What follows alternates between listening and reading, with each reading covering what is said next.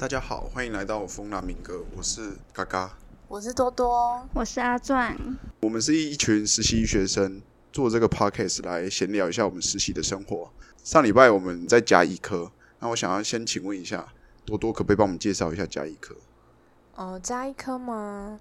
加医科我觉得有点像是整合很多不同的科别，嗯，譬如说像是内科啊、复健科啊、神经科啊等等，嗯。就其实，当你今天去医院，然后你不确定说你要去看什么科的时候，其实你都可以去看加医科。所以加医科有点像是呃一个领航员的工作。如果加医科的医师觉得他没有办法帮助到你的话，他其实也会帮你转诊转到别的科别。那以我们实习的角度的话，加医科主要有分几个不同的次专科，譬如说像是。高龄科，或者是有些人会说是老年医学科，呃，像是职业医学科，这算是比较特别的科别。我觉得之后也可以再花一些时间来介绍一下职业医学科在干嘛。哦，还有旅游医学科，旅游医学科的话，就是当你要出国一段时间，那你会想要先备药啊，或者是呃，有些国家会需要，呃，像是打疫苗或是有身体检检查等等。呃，或者是像是社区的话，加医科也会负责一些癌症的筛检，这都算是加医科的业务。那因为我跟阿壮上礼拜实习同一组，所以我们比较忙一点。然后想要请问一下，比较没有事做的多多，上礼拜有没有什么有趣的事情？确实，呃，我觉得 quality 非常好。嗯，譬如说，因为我们现在的医院是。就刚好在都在我们家的附近，所以我其实只要午休或者是有空的时候，我都可以先回家读书一下，或者是在吃饭什么的都其实都在自己家。那我觉得比较特别的经验呢，是我跟阿壮有去攀岩，就是我们有找另外的同学一起，我们三个人。那嗯，其实我们之前就有。一直有想说可以来尝试这种运动，这次是到那个大道城的攀岩场，那我们报名的是 Double A 研究所，呃，我们报名的是有教练的课程啦，所以嗯，他会告诉我们说要怎么样确保自己呀，就不要碰什么地方，嗯，因为它的那个构造是它会有一个钩子钩在我们的身上。有人拉着你们，对，就是你在爬的时候，会有个你的同学啊，或者是教练帮你拉绳子另外一端做确保，在地上拉着你。对对对，其实对我来说是一个很大挑战，因为就我有惧高症，我是那种就可能搭电梯的时候，然后透明电梯我看到外面，我就觉得超恐怖的那一种。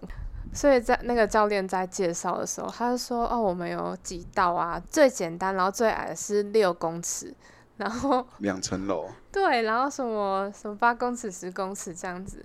那他边讲，我就我就觉得不行，我就一直跟他装说，我就好恐怖哦，怎么我已经开始怕了，我好后悔。因为你到那个现场，你就会开始想象，哦，我要等下要怎么爬？不行，我要怎么爬？对，哎，那个应该初级或是什么中级，他应该用石头来区分路线吧？嗯，那是后面的阶段。那呃，其实那个攀岩场的话，它好像是有分说，我我们那个是就是有绑绳子的。那有另外一种叫抱石的活动，它就是没有绳子，它就等于是徒手这样子抓着岩石往上爬。嗯，还有一个中间阶阶级的是，呃，也是有绳子，只是它的那个攀岩是斜的。哦，有没有看过，往。对对，所以你其实你在盘攀的时候是有一个重，对，有一个重力会往就就更难更更难抓这样子。对，反正我们已经是最简单的。然后你们三个有人成功吗？最一开始尝试是我们最有运动细胞的一个同学，对他就像个蜘蛛人一样。所以是你们两个以外的那位同学？对，当然不是我们啊，那他就像个。就蜘蛛人那样啪啪啪就超快的上去，可是我还是觉得不可能。他以前有攀岩经验吗？其实对他就也没有。会不会他在骗你们？你是说他早就可以暴食了，对，然后他只是想要彰显我们有多无能？说不定他只是想推广攀岩，哦，确实。找你们去。OK，反正他攀岩之后，那第二个是换你吗？哦，第二个是阿壮嘛？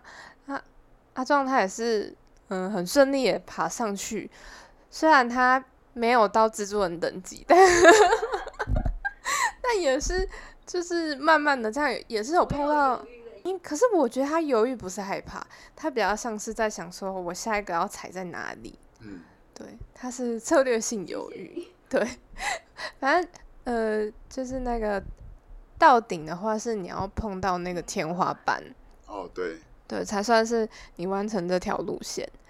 然后第三个就换我嘛，我就我就觉得说我钱都花下去了，不可以不爬。报名一堂多少钱？四百五，诶，还蛮便宜的诶。对啊，其实还 OK，因为我们有看过也有九百块的，啊，你们有穿那个攀岩鞋吗？有有，他那边会就含在那四百五十块里面。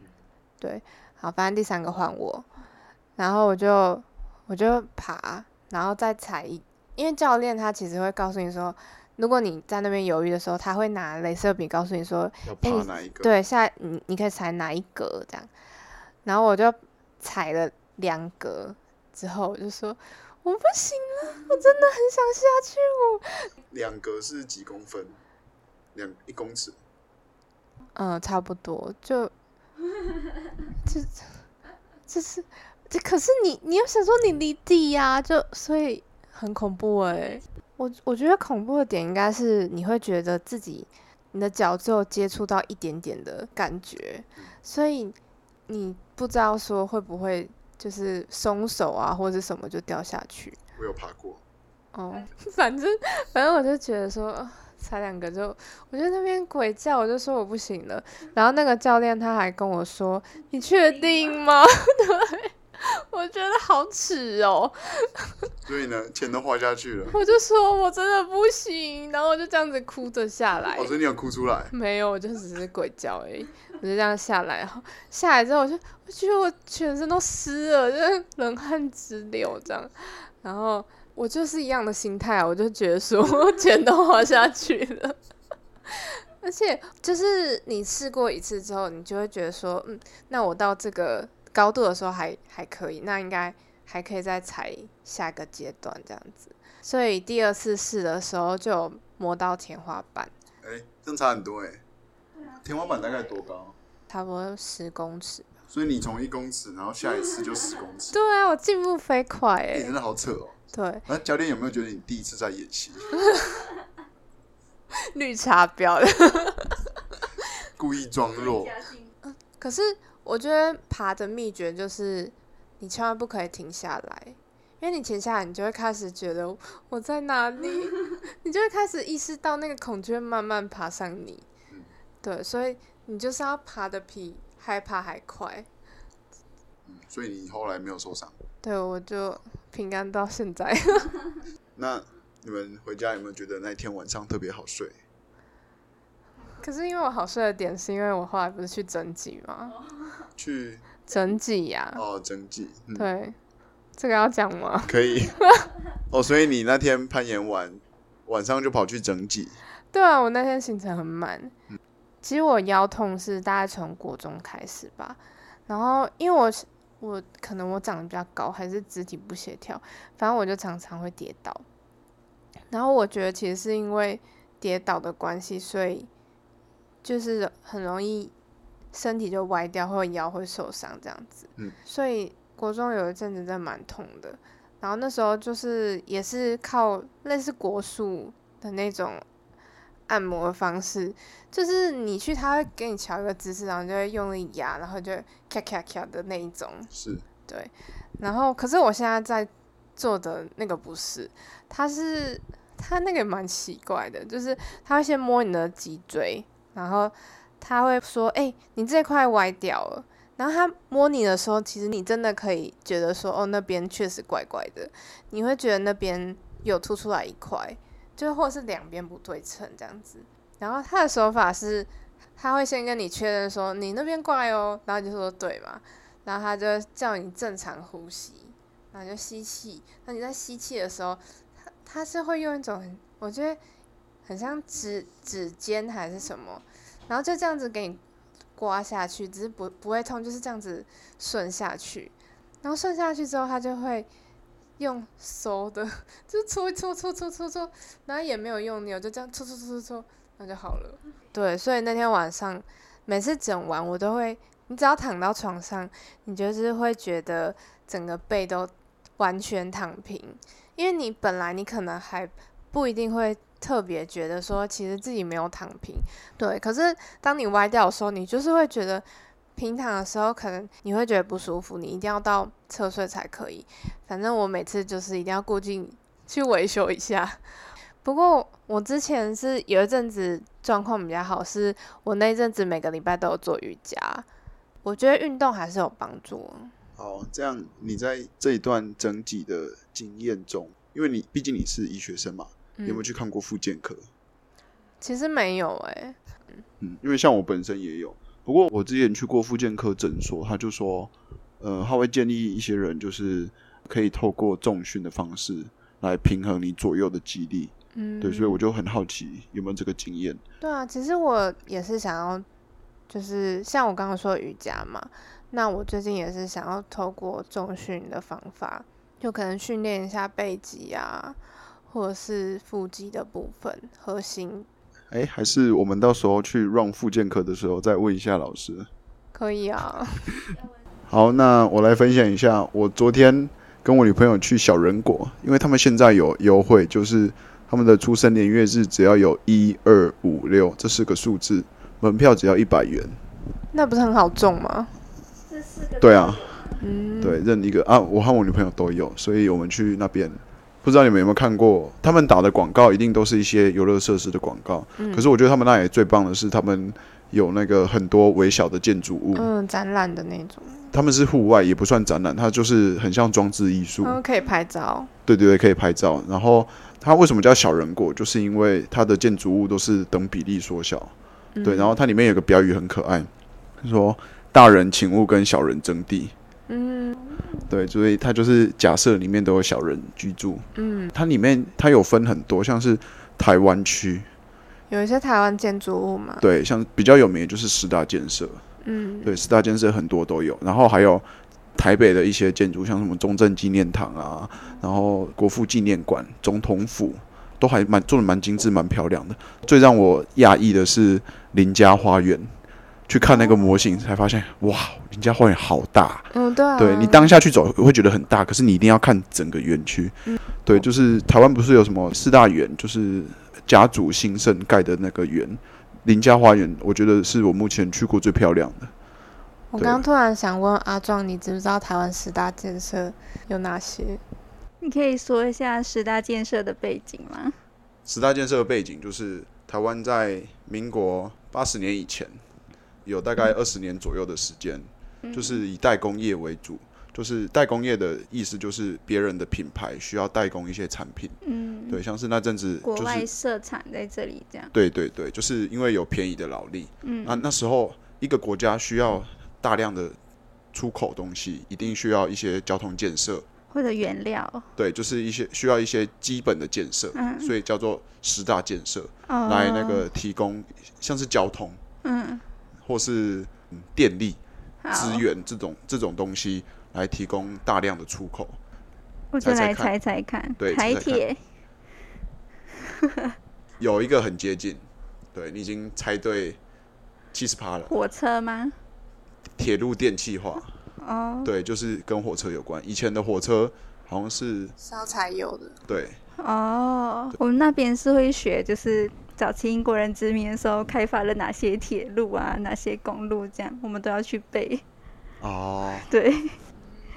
我们以前也有啦，就是日治时期的时候，还有清朝的时候，最开始的火车是哪里的？从哪里到哪里？好，你猜对了一个，还有吗？淡水有吗？没有。嗯，那时候应该还没有。台电或者台塑之类的吧，台塑是私人企业哦。对，答案？答案是那个石化工业是中油，就是台塑是私人企业，然后中油是国营企业，就是由国家来带动。嗯，好，现在只有两个哎，有十个。对，你最常用到的你很常用到。我很常用到。对。水。没有。就是水电以外的天然气。有电。有电。核能发电厂。哦。好，还有吗？你也蛮常用到的。之前一年会用到两两次以上。现在呢？现在最近有用到，很重要的一个。一年会用到一到两次，跟季节有关吗？有有关。啊，健保卡。哦，你健保卡一年只有两次。好啦，直接讲，就是有六大是跟交通有关，然后三大是跟重大的工业有关，然后一个是能能源的，能源的就是刚刚说很核电，对，然后交通的话是呃有高速公路，是中山高速公路。刚刚讲到铁路电气化跟北回铁路这样两个都是跟铁路相关的。那刚刚是一直说到跟疫情有关是中正国际机场，所以是你回家都会用到，就是桃园国际机场。对，然后桃园国际机场是在两千零六年十月改名，所以现在已经不叫中正国际机场。好，十大建设是不是都讲完了啊？还有还有那个台中港跟苏澳港。嗯，因为我刚才想到港口或者码头，我就说淡水。然后最特别就是他一开始进去，他有一个小小走道，然后那个走道只能两个人并排那种小走道到游乐园，然后旁边两边都种光蜡树。那个树就是它的蜜汁可以吸引独角仙、金龟子、甲虫类，所以昨天一走进去就很多，每一棵树上都有一两只独角仙。那他们会被那个树枝包起来变那种化石吗？不太一样。对我说的那个树的那个枝叶，那个是甜的，所以甲虫喜欢去吃。对，就只有那那一种树比较多。好，那。请问一下阿壮，这周有发生什么有趣的事吗？就是跟多多一起攀岩。还有吗？我我的人生蛮无趣的。因为他放假就喜欢躺在床上躺躺，然后就传那种毛毯在那边的贴图，旁边就有简体字写着。好，那我们就先休息一下哦。本集有预录的广告哦。大家知道六月十四号是国际捐血人日吗？虽然已经过了十四号，但是捐血这件事是每天都可以做的。不管你是 A 型、B 型、O 型还是 AB 型的朋友们，只要看到捐血车，那就跳上去吧！捐血一袋，救人一命。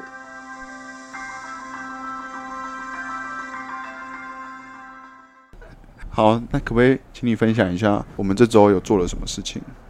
再加一课。哦，嗯，如果说做事情的话，可能除了跟门诊，另外一个可能可以分享的就是去偏乡吧，就是去了平溪跟石定两个地方。我补充一下，偏乡医疗是应该是健保署或是其他类似的单位，就是有一个计划，就是专门请那个各大医院的家庭医学科的医师去偏乡做医疗。这不是义诊，因为这个都是有部分收费的。然后他们去偏乡医疗是去一个点，或是跟一些公庙或是一些社区发展中心合办公室合作，有一个点在那边，然后那边的民众可以去看。我们当时就是跑很多点去做医疗，然后这些都是部分收费。然后这个医疗就是当下只能做一些简单的理学检查跟超音波检查，然后在。那个居民的症状，帮他开慢性处方签，嗯，然后民众再依这些处方签去药局领药，对这个过程我们都没有带药师，有时候连护理师都不会带。对，就是一个医师，然后可能像这次就是跟我们两个医学生，然后还有一个负责人这样子。那刚刚说到超音波，我觉得也不是每一个偏乡的地方去这种义诊都会有超音波，可能是因为我们老师刚好他对超音波比较。有研究对，然后他他觉得这是一个很重要也很方便的工具，所以他的偏乡每个病人都会被他照到超音波。他是会看三个地方，就是有甲状腺，然后看你的肚子，主要看肝脏吧，然后胰脏，还会看你的肾脏。然后如果是男生的话，有时候老师可能会多看一下那个射护线，然后通常都会看到什么甲状腺可能会有一些结节啊、囊泡，囊泡啊，或者是你肾脏也会有一些囊泡，或者是一些钙化。然后那个肝脏的话，有时候就会看到脂肪肝啊，或者是脂肪胰。好，就是阿壮，你在没有去过偏向医疗之前，你有没有对这个有什么想象？你说对偏向医疗吗？对，嗯，我觉得他可能就是有点出外义诊吧，就是，但我现在才知道他不是义诊，会收费。然后他到一个地方，然后民众会来跟你说他有什么不舒服的地方，然后再帮他诊断。嗯，那你实际上看到的状况呢？有没有哪边是颠覆你的想象？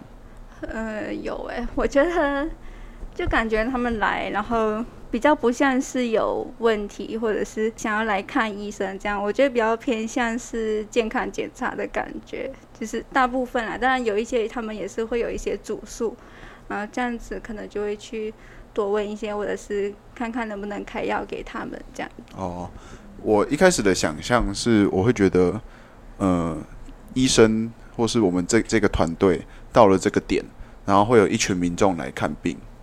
对，结果后来就是我实际上看到的是，好像没有很多人，有时候一个点只有一个。对，然然后嗯，有些民众去到他家，然后发现他在睡午觉，对，然后其他人还说哦，那下下次再看，就觉得诶，我们 都已经要帮你做很便宜、很廉价的医疗了，你怎么还不太喜欢来看医生？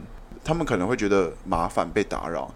如果是以我，我首先会观察说，因为我我是去那个实地嘛，我已经去两次实地了，它刚好是不同里，那就发现说，其实光是实地那个里的范围就非常大，因为它几乎是包半个山头的那样的距离，然后每一户都非常分散，所以其实可能整路上呃三四十分钟都没有看到任何诊所，这跟我们在台北啊或者是其他都市是差非常多的。那很多时候其实是他们就很有点像是你在跟你的阿公阿妈在讲话的时候，他们会觉得说哦什么观念，其实他们不觉得那是病，或者是他们觉得说哦我还 OK，我还可以做农或什么的。那有时候你特别都去他家家访了，可能你会觉得说，我都已经从医院特别来这边，就是为了你方便，那你为什么还不给我看或什么的？其实也会要想一下说，我们去到那个地方就是在打乱他们的生活。那也许我们以我们觉得真正的健康是什么的标准在看待他们，或者是只是用我们以为自己在帮助他们的角度，但是我觉得。可能真正的偏向医疗是要慢慢建立说跟当地的人之间彼此信任的关系。那当他真的觉得说，哦，原来你是真的有厉害的医生啊，或什么的，他可能才会慢慢告诉你说，啊，其实我哪里也觉得有点不舒服什么的，才会就是突破心防的跟你讲一些病痛。嗯，对，我觉得你讲的这个观点不错。对，其实那个主要统筹有一个事务员先生。他其实跟当地人也都可以聊很多话，有而且他们有时候是已经认识那个先生很久，不是说到他们家打扰，就是到他们附近的一个站，对，然后他们还是没有过来看。我个人是觉得有点可惜啦，对，不过可能就跟你刚刚讲的一样，他们觉得自己什么身体没有什么毛病。有提到那个里长，他是觉得说不想要浪费医疗资源，可是他其实是。老师跟事务员评估，觉得他是有需要做那个定期检查的。对啊，就有点像是对健康的那个标准不一样，嗯，所以造成的。那我觉得就是困难就是这样子，因为你到一个新的地方，你就是一个新的人。其实这四五年，我我我相信他们也是有累积很多东西，譬如说。其实他们老师都知道说，哦，那个人就是谁谁谁。那呃，他我们在写那个单子做记录的时候，他其实是有点像在累积他的病历资料，所以他这一次来的时候，他就可以比较说，诶，跟上一次的时候，你可能。譬如说你的那个结节啊，或者是你的钙化点是几公分，那这次变到几公分，到底有没有需要再做进一步的的检查？这样子，对。我看到的状况其实还蛮特别的，就是老师不用看他的病历资料，都可以知道哦，他的妈妈、他的爸爸，还有他儿子在哪里念书，然后他小孩现在在哪里工作之类的。对我觉得我们医院就是主任跟当地建立也蛮不错的关系啦。而且老师好像也记得说，他上次的超音波结果大概是怎么样，或是可能是恶性肿瘤，需要在长期的追踪。刚好我去的时候是他们有做一个尝试，是因为有一个阿妈，她嗯，她下她去看医院实在不太方便。那可是她好像之前做超音波的时候，发现说她肾脏有一个，虽然老师可能有百分之。七八成的确定说他应该是什么症状，但是他还是建议说要不要请肾脏科医师来帮你看看。那当场的时候，他们就是有做一个视讯看诊的动作。嗯，对。那所以我觉得说，哎，现在在很多嗯门诊，因为疫情的关系，所以就有做这个视视视讯看诊。那如果可以把这个视讯看诊也带到偏乡的话，确实是一个很好的利器。嗯。我觉得可能本来就有吧，因为像我们要那天要做眼底镜的时候，那时候是老师跟我们说嘛，就是反正就是如果有异常的话，会在会诊眼科，他们在远距视讯或者怎么样的来跟那个病人沟通。对，或是大部分我们看到的，就是像刚刚阿壮讲的，他们没有到非常不健康，不能走路之类的，其实很多行动都不错。对，可能家里也有车，只是比较少下山。我们上去只是提供便利的医疗。嗯，然后就是如果眼睛有问题，其实老师都会建议他们去眼科诊所，去那边看诊比较专业。我之前到另外一个卫生所的时候，他很特别，是他每次去看诊的时候，他是有带一个小包包。那那个小包包里面就是一些常备药，譬如说。很老人家很容易会觉得皮肤哪里痒啊，就会带那种药膏或眼药膏啊，或者是一些肚子痛的药。这样子其实就除了看诊之外，其实也可以给他们一些药物上的帮助。那阿壮，就是你刚刚有提到那个庙，嗯，那你觉得那个庙有没有什么很值得讲的地方？觉得蛮特别的耶，就是那个庙它是有两个。中老年的阿尚啊，阿善在那边长期在那边服务吧。他们就是看这个庙，然后然后也会定期做一些法事。对对对，然后去看的时候，有一个在午睡，就是刚刚他说不要打扰午睡，我就立刻想到这件事情，因为。其中一个在午睡，然后一个给给我们看完之后，他发现说另外一个还在午睡，就跟我们说，那不然我们下次再去，因为他在午睡，可能就是要接受一些神明的讲话什么的，不可以被打扰。然后后来他就自己醒来了，然后就走出来。嗯，那他们两个平常是不是好像还有在做女工？就是对，缝东西车啦，是扯衣服。然后他们平常。好像还有在帮人家接法事，对不对？对，然后因为台湾的疫情，他们都觉得很担心，然后每天也会因为，就他们有提到说，就是好像有很多灵来到台湾这样子，他们就会很为台湾觉得很担心，然后就会睡不好，然后之后也会想要做一些法事，去用他们的力量来帮助台湾这样子。对，还蛮特别的。然后老师其实跟当地人的关系都不错，然后也不会觉得。自己在念医学，然后不相信这个，然后老师还会说，就是有时候他们需要一些金钱的话，那个神明都会报名牌给他们签。对啊，我觉得走到偏乡的一个观念就是，你要用当地人的语言啊，或是你要融入他们的文化，你要先就是打开心胸接纳他们，他们才会愿意接纳你。我记得之前上课的时候。我们进哪一堂课也有老师这么说，然后就说像去非洲啊或者什么的，其实有时候好像没有办法想说你要去改变他们之类的。嗯，这次偏乡我还觉得有一个蛮有趣的点，就是我们医院都有一个长期合作的计程车司机，嗯，对然后那个计程车司机就是会开车从医院到我们要服务的地方，然后就就是全程都是跳表，然后到那边停，然后就是下来帮我们可能拿健保卡、啊、写资料、嗯登记一下，他就是会陪我们做这些事情，很蛮专业的。对，就会觉得我们两个医学生好像很多余，对啊，而且他在那边如果呃，譬如说那个阿妈她突然说啊，我忘记拿我的健保卡什么的，他就会帮忙阿妈再再到他家，再帮他拿回来。嗯，所以呃，这样的交通工具也是偏向医疗一个不可或缺的一个角色。对，然后他感觉就跟那个施瑞元先生一样，就是会跟居民聊天，会打会跟他们泡茶，然后他们一起喝茶、对对对，然后这边吃水果啊，就是聊天，芭蕉，还蛮特别的。就是，嗯，这这个计程车司机他其实也应该对服务感觉也是蛮有心得的。刚刚说到交通，其实我们在第二天的时候，那个看完里长夫人之后，他还特别可能跑了蛮远的地方吧，去载了另外一一对母女来看。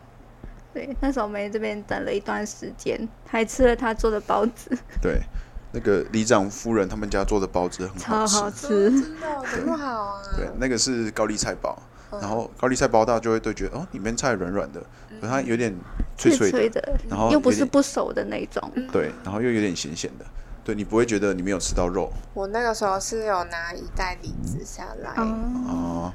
对啊，所以其实山上的人他们真的都很热情。然后我来讲一下，我这周还有去居家个案访视，这个是由健保署推动的一个计划，它全名叫居家医疗整合计划，就是有兴趣的可以去 Google，在那个健保署网站都有。对，它主要是病人如果有三管，就是有鼻胃管、气切管、导尿管这三个管子，就是他们会比较不方便出门，因为有特定族群有这三管，其实他们都是无法起身，甚至连睁开眼睛讲话都有困难的。如果你有气切，就无法讲话。通常那种病患都是长期卧床，然后他们就是需要靠外劳来照顾他们平常的日常所需，所以他们即使在医院附近，他们也无法就是下楼去看医生，不然就是每次下楼都很麻烦，都可能要人背。所以就是健保署在推动这个计划，来让加医科医师去他们家看诊。然后这整个过程就是我们一样是搭计程车，然后这个跟偏向医疗不同的是，都会有个案的居家护理师。他们怎么排？他们是那一天要看医生，就是可能他三个月的药拿完，需要看医生的病患，他们都会就是先排顺序，然后可能前面第一二位是这个居家护理师，后面三四五是另外一个，下面六七是第三位护理师，他们是这样排。然后那一个早上就是一个医生看完，所以医生在换计程车的时候，其实常常护理师都要跟着换，对，因为他们是最了解个案，他们是一个病人对一个护理师，这样这样会有比较好的良好品质。然后他们护理师很辛苦，他们每个月都要去看病人看一次，然后医师是两个月到三个月，就是药没了再去开药，再去补一下病历，定期追踪一下，然后。他们很辛苦，老实说，嗯，常常听到邮差被狗追，其实他们居家护理师也会被狗追，对。然后有一些家属会不太喜欢我们去打扰，对，因为我们去那边看病其实不是免费的，对，要收三百。块哦，三百块，三百块。我之前是他还要再另外出那个计程车钱，嗯嗯嗯，哦，我们去的应该是不用。或是三百块可能就有包含，嗯，然后刚刚讲的偏乡其实是四十块，哦，因为我只看到那个零零钱，对，然后都都有开手据，然后那个居家个案的话，它是大概三百多或是两百多，呃，除了这点，除了要付钱以外，它不是免费的，还有就是他们如果不喜欢那个外人来的话，经济负担的人，他们都会请假，就是没办法工作，其实对他们来说是一个困扰。可是老实说，其实他们比较希望他们不要请假，因为只要照顾者来跟他们沟通，他这个月发生什么状况，像是痰变多啊，或是就是手可以开始运动，只要知道这些病况有的进展，其实对他们来说就够了，所以他们都不希望他们请假。那这种用视讯可以做到吗？嗯，视讯我觉得还是有它局限的地方，就是你没办法听诊，哦，因为那个居家个案访视的时候，每个病人医师都会用听诊器稍微听一下，因为长期卧床的人最常发生的两个疾病就是 UTI 跟肺炎，就是泌尿道感染跟肺炎。因为他也没有办法帮他的痰咳出来。，对他一直躺着不好咳，然后他没有运动，所以他就不不好咳，跟喝水不够、嗯，排尿不够，就是会容易造成泌尿道感染。所以这个都是要去现场看，可能要看他摸他有没有发烧啊，他的四肢冰冷有没有水肿，对，都可以看一下他的状况。嗯，而且那个护理师很多都是要负责换管路。那我对去的时候，你就会觉得说，那些护理师他们换管路的速度都非常快，就是譬如说换气切管好了，其实那对病人来说非常不舒服，就是会很用力咳嗽，咳到几乎整个床都在震动的那一种。但是你如果很快的话，其实有时候那个病人都还没有来得及反应，他就已经换完了。嗯，嗯，所以很熟练。对对对，所以我觉得其实如果是以需要换管路的人来说的话，真的那个居家护理是很需要去看的。嗯然后我觉得居家个案访视让我看到一些比较不一样的地方，就是我们医院在台北信义区，其实它可以让你看到台北信义区比较偏乡的地方。对，就是你会不知道哦，平常这个巷子进去长这样。嗯对，虽然那些我看到的个案啊，都是有外佣在照顾，然后其实整个环境都很棒，就是你不会闻到一些鸟骚味，然后环境脏乱。我去的一些个案，他们都是照顾的很棒，就是病人整体都很干净。对我会觉得那些帮他们照顾的这些看护都很好。对啊，就是其实信义区也是因为以前，比如说六张里附近一带，它其实是呃旧的军营，所以有很多人他其实是就是以前的呃农外对啊农民或是外省人，而且很多都是他们那些外省人他过世之后，他留下来的可能就是他的那个亲眷。那可能就只有一个老阿妈住在那边，他也是只有他，然后不一定有小孩跟他一起居住。对，所以尽管是在最都市的，最繁华的地段对，还是会有一群人是比较弱势。对你想象不到。有时候我觉得台北好像是就只有外表非常的光鲜亮丽，可是可能就在那个最车水马龙的街道旁边的巷子，你会发现其实跟台湾的南部是很相像的。然后我们在移动到下一户的过程，老师就有跟我讲到，其实那个这方面是有鉴宝，我们大家缴的鉴保费支出，还有一个最重要的就是烟卷，对，烟卷有一部分是用在长照上面，对。然后他还有跟我提到，嗯，就是这个计划其实是吃力不讨好的，对，因为你想想看，一个病人他如果今天有三个共病，他需要在肾脏科、然后胸腔科还有心脏科做检查，定期追踪。那今天如果一个居家访查就帮他把这三科的药都开完了，其实对医院来说收入是一个减少。对，所以嗯，很少医院喜欢做，而且你如果今天加一颗抢了这三颗，这三个主治医师常常有什么院长啊、主任等级的，可能就会比较不喜欢。嗯，就是之前我们在另外一个医院外科的时候，然后就有听到他们有提到说，就是其实其他科别也是都会去做这些居家，或者是，然后他们其实就是理论上来说，他们应该也要拿到出诊的钱，对，可是好像不知道什么原因。他们这些钱就被扣掉了，或者是怎么样，然后就会觉得说，好像都是加一科把这部分包完了之类的。嗯、对对，就是医院的生态，就是有时候科别跟科别之间会有一些嗯不合，或是互相的不理解，有点资讯不对称了。对，可是各有各的难处。对啊，可能在不同医院也是有不同的做法，嗯这可能是单一医院的个案啊。然后我个人觉得这个很不错，因为嗯，它其实对病人端来说，它负担是降低，所以我觉得这个计划还是该存在。然后要如何拿到这个条件？就是我有特别问老师说，要怎么样才可以申请居家医疗。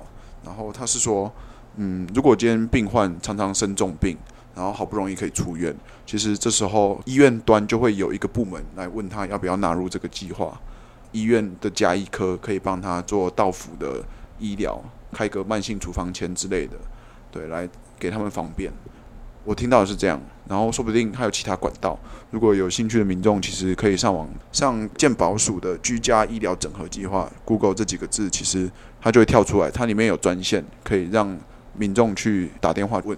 嗯，这刚好让我想到说，因为最近我们家阿公生病，然后就有在考虑说。嗯，想要有申请一些日间照护的一些计划，因为是我妈妈，就是她在负责联系这件事。那她本来听到对方说的时候，她其实以为就只有一种选择。那后来她去查一些资料之后，才发现，哎，原来这个计划可能有分成四种方案。譬如说有喘息时间啊，然后日间托护啊，什么接送啊，对，所以像是这种长照的资讯啊，其实真的是有一些资讯你可能需要你额外去搜寻，然后因为台湾在长照这部分这几年真的做了很多努力，所以可能有些照护者啊，他其实他压力很大，就是不管是经济方面呐，或是照护的压力上面，对，都可以透过。找一些政府资源或者是一些基金会的资源来帮他。不过好像那些也都是需要一笔钱啦。对，还是要自己负担啊。对，毕竟嗯，我们台湾的部分负担这样子。我们台湾的那个纳税其实也没有高到可以让老年人可以得到全面的照顾。对啊，而且自己有用到自己部分负担，我觉得还算是一件合理的事情。对对对，使用者付费。还有人要分享吗？哦，那我可以说，我一样是去山上的时候，他其实是，呃，表面上是帮小朋友念故事，但其实，呃，以医生的角度也是可以帮忙评估一下小朋友的发育。呃，我们那个活动规划是可以先第一站是先去卫生所，那后面才去国小。那在卫生所的时候，刚好我们在那边准备要等的时候。就听到有一个阿公走进来，他就在外面一直大喊说：“你没有资格，你没有资格！我这个巴氏量表是去医院开的，你凭什么说我我不行？你才没资格！”就这样子一直重复循环，大概五到十分钟。那呃，因为他真的很大声，所以很多大家都在看，说到底是在说什么，然后到底是怎么一回事？那他讲一讲就。呃，就有很多人去关切啊。远远的我就听到，应该是一个主管吧，可能是主任，他就说：“你现在到底是要告我们，还是你想要把事情办好？”因为他应该是想要申请从社会局那边社工处来申请一些福利。嗯，那可能他的呃评量表没有准备好，或者是他的分数不到，所以电对方可能在电话里面拒绝他。那可能那个主管意思是说，他们再帮他看看，那所以他就问他说：“你现在到底是要告我们，还是你想把事情办好？”那个阿公就说：“嗯，我想把事情办完。”我就觉得那个主管很厉害，他就这样子一句话就按来那个阿公，然后那个阿公就坐在外面的椅子等嘛，他就他就想说：“哦，回复安宁的，就一片祥和。”就后来才过两三分钟吧，又怎么？那个阿公他突然就砰，就这样往前倒地，大家就吓一跳，因为是想说是像怎样中风还是怎样。对，然后所以那个加一科的学长他就赶快冲过去去看，说到底怎么了。然后因为我们都是在远处看，可是就看到说，哎，他倒下去之后，那个学长就马上第一句话问他说。哎，你有没有撞到头？嗯，就是如果有撞到头的话，又要怀疑说会不会有脑震荡啊，会不会有出血问题。然后他们就这样讲一句话，就那个阿公他就慢慢的坐起来，可是呃，他们就说就是要送到急诊去看看到底状况是怎么样。结果那些卫生所的人就说他一定是。太激动，所以血压一下窜高。他们就说什么两三个礼拜之前有那个谁谁谁阿公，他也是这样。对，所以我就想说，哎，各位老人们，情绪波幅不要太大。对，尤其是有高血压的，因为如果是冬天的话，它这样子真的更危险，对啊，可能血管破裂。对啊，阿壮没有什么话好讲。你知道我要 Q 阿壮。又到了我们不一定有用的医学知识时间。那今天就由我来分享一些我看到的东西。那就是我在跟门诊的时候，就有一个病人他来复诊看他的最近血糖状况，那就有发现说他最近血糖控制的不好，就是血糖指数或者是糖化血色素都有偏高。然后他病人看到这个结果之后，他就说：“诶，我的确有发现我最近有掉头发，跟我之前血糖高一样。”我就想说，我是第一次听到血糖高会掉头发这件事情。我就觉得好神奇哦。那之后又在听到一个同学他在报长新冠的后遗症的时候，就有提到二十趴的人可能会有掉头发的这个困扰。然后我就想说，我前一天才看到糖尿病的人掉头发，那今天长新冠又掉头发，那这两件事情有没有关联？这样子。那后来就想了一想，想说糖尿病好像跟就是血管的状况。通常都会比较有关系，就是它会有血管内皮的一些受损，然后呃周状动脉硬化，然后末梢循环等等都变不好。那就想说，是不是长新冠它可能也有类似的机转？那就有去找了 paper，然后就有发现说，长新冠的确会也有可能会造成内皮的一些损伤。然后当然这个。就是它会引起什么心肌炎啊，或者是心脏衰竭等等，就是或许也跟这个肌转有关，就是内皮损伤的肌转。所以掉头发可能跟血管的供应有关系。那掉头发之后，有可能会恢复吗？可以，就是不管是你因为血糖高掉头发，还是长新冠掉头发的话，只要你血糖又在控制的好。然后或者是流产新冠过一段时间，它头发都是会慢慢长回来的，所以要控制好血糖哦，大家不用太担心掉头发的状况。好，那我们今天就差不多到这边喽，大家拜拜。拜。